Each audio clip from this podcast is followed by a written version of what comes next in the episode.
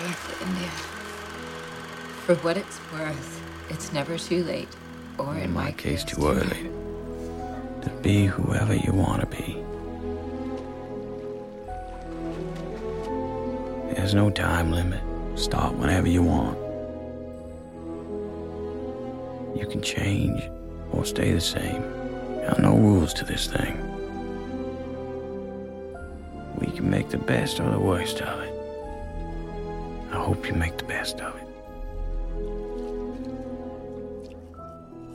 I hope you see things that startle you. I hope you feel things you never felt before. I hope you meet people with a different point of view. I hope you live a life you're proud of. If you find that you're not, I hope you have the strength to start, Start all all over again. He had been gone a long time. 8월 23일 화요일 FM 영화 음악 시작하겠습니다. 저는 김세윤이고요. 오늘 첫 곡은요. 브래드 피트가 주연을 맡은 2008년 작품 벤자민 버튼의 시간은 거꾸로 간다에서 알렉산드르 데스플라의 스코어였습니다. Postcards였습니다. 말 그대로 엽서들을 한 장 한 장 읽을 때 흐르던 음악이었고요. 그 전에 들려드린 장면이 바로 영화 속에서 그 딸이 브래드 피트가 남긴 엽서를 읽는 순간이었습니다. 그 중에서 브래드 피트가 인도에서 보낸 엽서, 세계를 떠돌면서 여행하면서 하루하루 커가는 자신의 딸을 상상하면서 보낸 엽서였습니다. 너무 늦게 도착한 엽서이긴 한데 지금이라도 도착해서 참 다행인 거죠. 왜냐하면 이런 가르침을 담고 있거든요.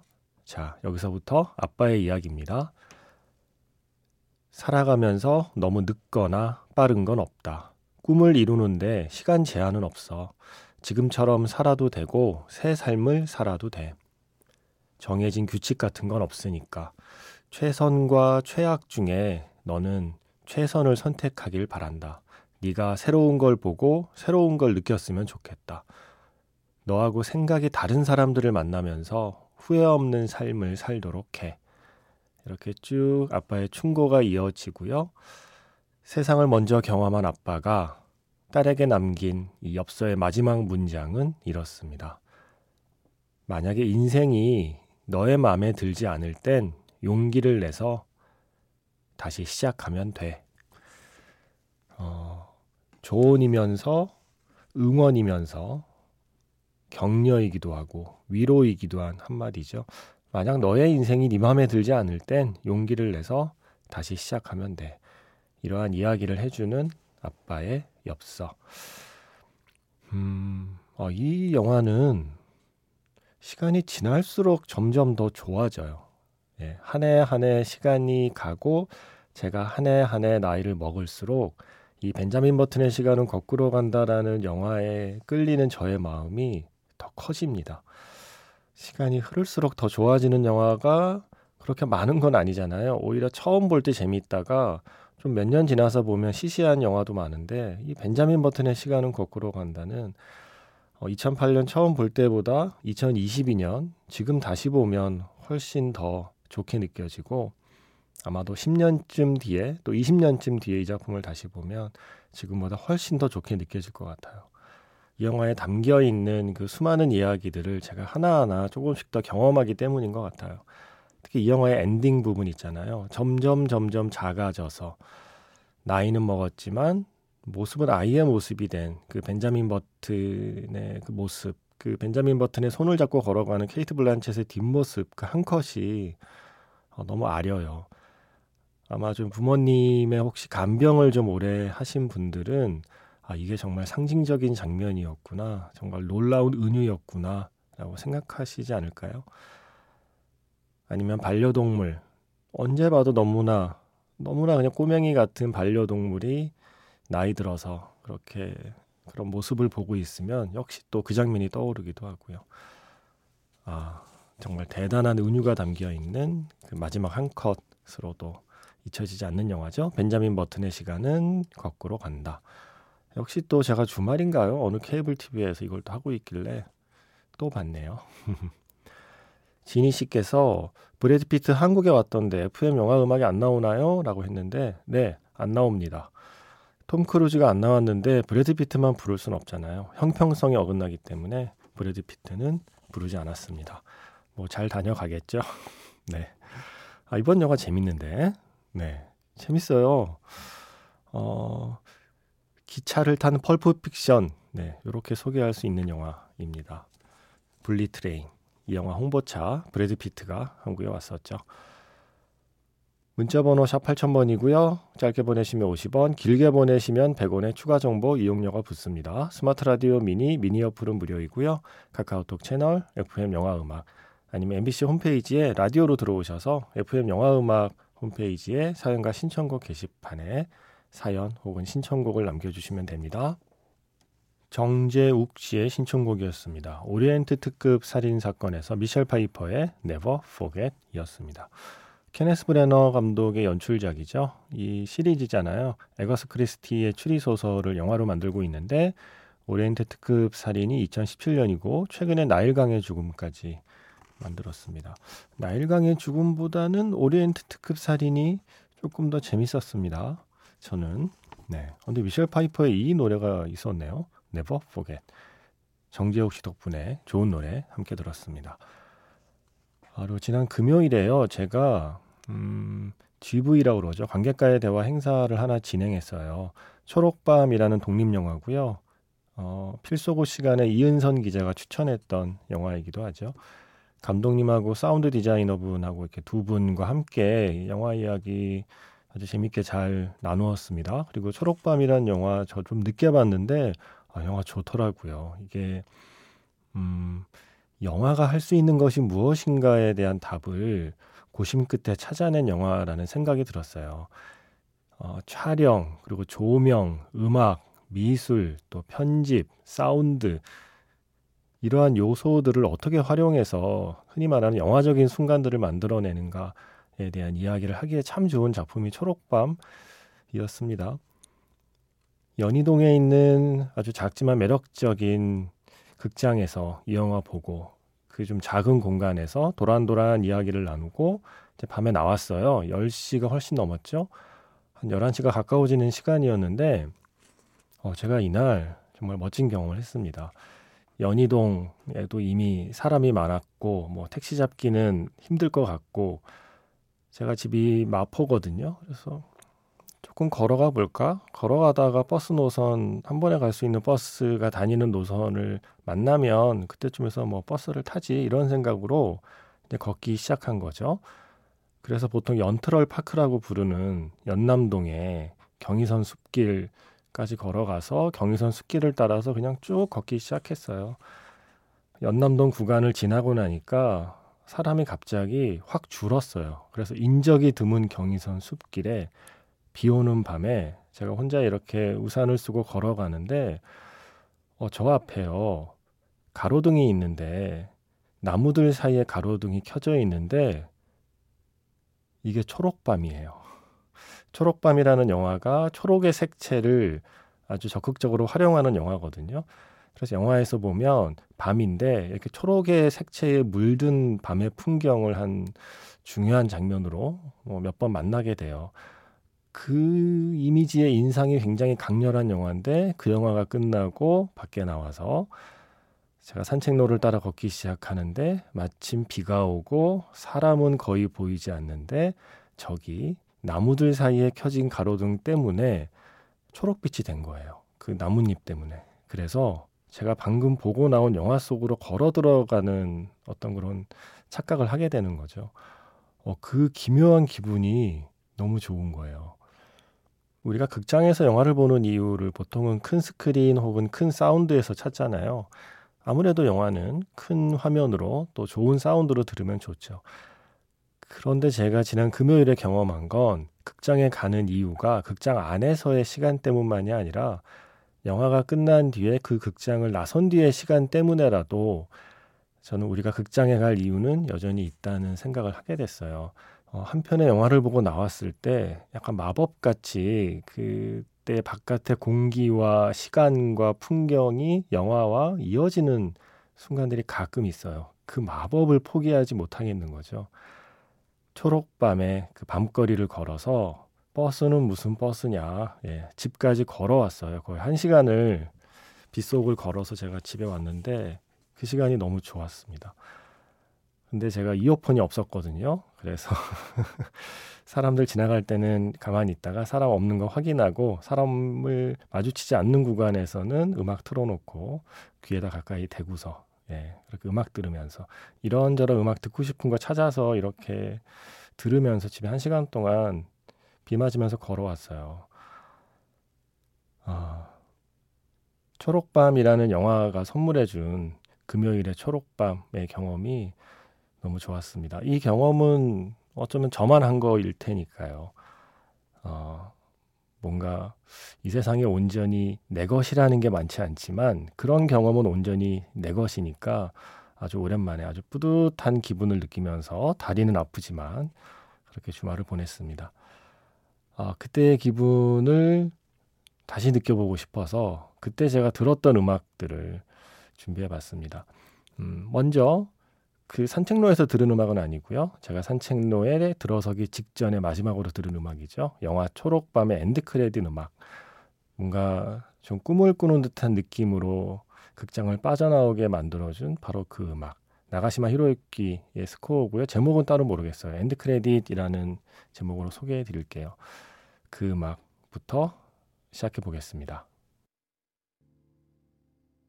나가시마 히로유키의 스코어, 어, 영화 초록밤의 end credit 먼저 들려드렸고요. 이어서 지금 끝난 곡은 루도비코 에이나우디의 Petricor였습니다. 영화 노매드랜드 사운드 트랙에서 골랐어요. 이게 신조어라고 그러죠. 신들의 혈관에 흐르는 물이라는 뜻이래요. 비에 젖은 흙냄새, 그걸로 향수를 만들었대요. 그래서 그 향을 가리키는 말이라고 해요. 패트리코, 비에 젖은 흙냄새. 바로 제가 지난 금요일 그 초록밤에 그 산책로에서 맡은 냄새였습니다. 패트리코. 마침 장희수 씨도 최근에 산책하시면서 비에 젖은 흙내음 맡으면서 이 곡 떠올렸다고 하셨죠. 어, 정말 이 곡 밤에 어, 사람 없는 그 숲길에서 일종의 숲이죠. 그것도 양쪽으로 나무가 이렇게 쫙 있는 곳에 어, 듬성듬성 가로등이 켜 있는 그 길 위에서 이 비에 젖은 흙냄새를 맡으면서 비에 젖은 흙냄새를 연주하는 이 곡을 듣고 있으니까 모든 게 완벽했습니다. 아, 좀 센치했습니다. 그리고 아, 이렇게 여름이 가는구나 라는 느낌이 왔어요. 아직 여름은 안 끝났지만 아, 이렇게 여름이 가고 있구나. 나의 계절, 가을이 멀지 않았구나. 그래서 뭔가 좀 희망을 느낀 그런 희망의 냄새를 맡은 때이기도 합니다. 제가 그날 걸으면서 들었던 플레이리스트 중에 노래 한 두 곡 정도 더 들려드릴까요? 어, 뭐 제 리스트가 뻔하죠. 뭐 자주 옷장에도요 옷은 많은데 자주 손이 가는 옷, 자주 꺼내 입는 옷이 정해져 있듯이 자주 또 그럴 때 이렇게 꺼내 듣는 음악은 또 정해져 있더라고요. 또 결국엔 이 노래를 제가 고르게 되더라고요. 라디오헤드의 No Surprises 영화 위핏에 쓰인 노래죠. 그리고 한 곡 더. 이 곡 저 좋아하는데 자주 못 들려드렸어요. 행복한 엠마, 행복한 돼지, 그리고 남자라고 하는 제가 좋아했던 독일 영화에 쓰인 곡이죠. 크리스토파 스트롬의 커넥티드까지. 어, 비 오는 숲길에 그 흙냄새를 상상하시면서 이 두 곡 함께 듣고요. 영화 자판기에서 만나겠습니다.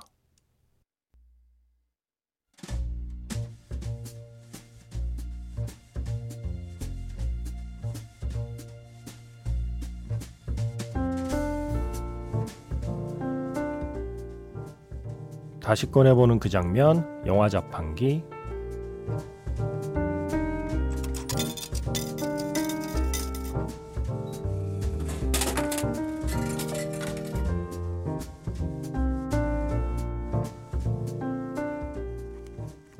다시 꺼내보는 그 장면, 영화 자판기. 오늘 제가 자판기에서 뽑은 영화의 장면은요, 영화 Call Me by Your Name의 한 장면입니다.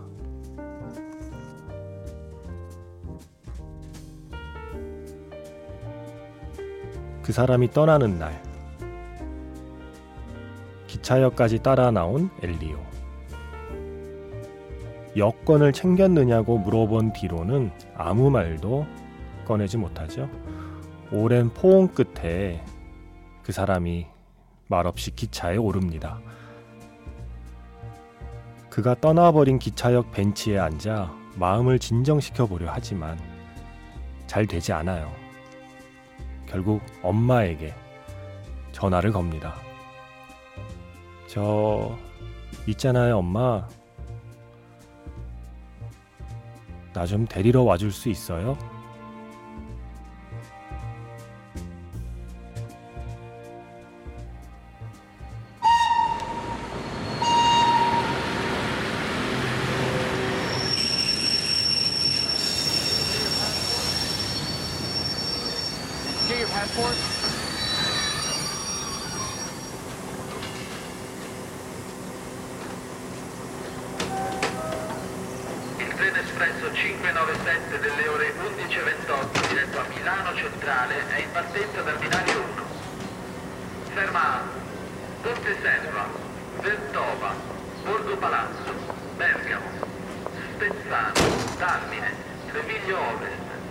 Calzano d'Adda, Vignate, Piottello Limito, Milano Lambrate, Milano Centrale.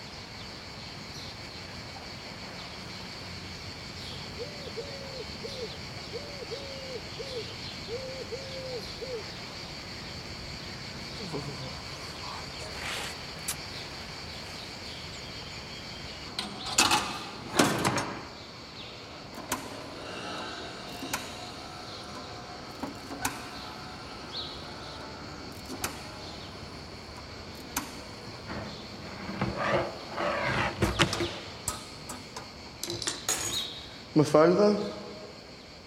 Normal? Vai ser, mano. Ah ouais, tout va bien. Euh, je suis à la station à, à Clouzone. Euh, écoute, maman, tu peux. euh, tu peux venir me chercher, moi 8761번 쓰시는 분. 뜨거운 여름도 가고 있나 봐요. 여름의 끝자락 같은 느낌적 느낌이네요. 가을가을한 가을이 오기 전에 여름의 영화 Call Me by Your Name의 음악 Mystery가 듣고 싶어지는 여름밤입니다. Mystery of Love를 말씀하시는 거죠. 그래서 수피안 스티븐스의 노래 준비했고요.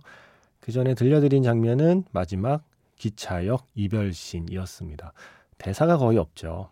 음, 아무 말도 하지 못한 채 그렇게 두 사람은 헤어지고 어, 기차가 떠난 뒤에 그 기차역 벤치에서 심호흡을 해보지만 마음은 진정이 되지 않고 결국 엄마한테 전화를 걸어서 울먹이면서 이야기하는 엘리오의 모습이었습니다. 그리고 엄마가 운전하는 차를 타고 이제 집에 오죠. 집에 왔더니 아빠가 그 멋진 이야기를 들려주게 되는 거고요. 어, 이 장면을 생각해 보면 음, 어쩌면 계절이란 것도 이 기차를 닮았다는 생각을 하게 돼요. 잠시 머물다 떠나는 기차처럼 그렇게 한 계절도 잠시 머물다가 또 멀어지는 거죠. 콜미바이 유어 네임의 기차가 멀어지고 나면 이제 가을에는 뭐랄까요? 약간 리스본행 야간 열차의 그런 느낌의 열차가 그런 계절이 들어왔다가 그 열차가 또 멀어지고 나면 이제 설국 열차가 우리의 기차역에 들어오겠죠. 아, 기차 소리 듣고 있다 보니까요. 어, 이 노래가 오랜만에 듣고 싶어졌습니다. 장구경의 하거하종지 아비정전.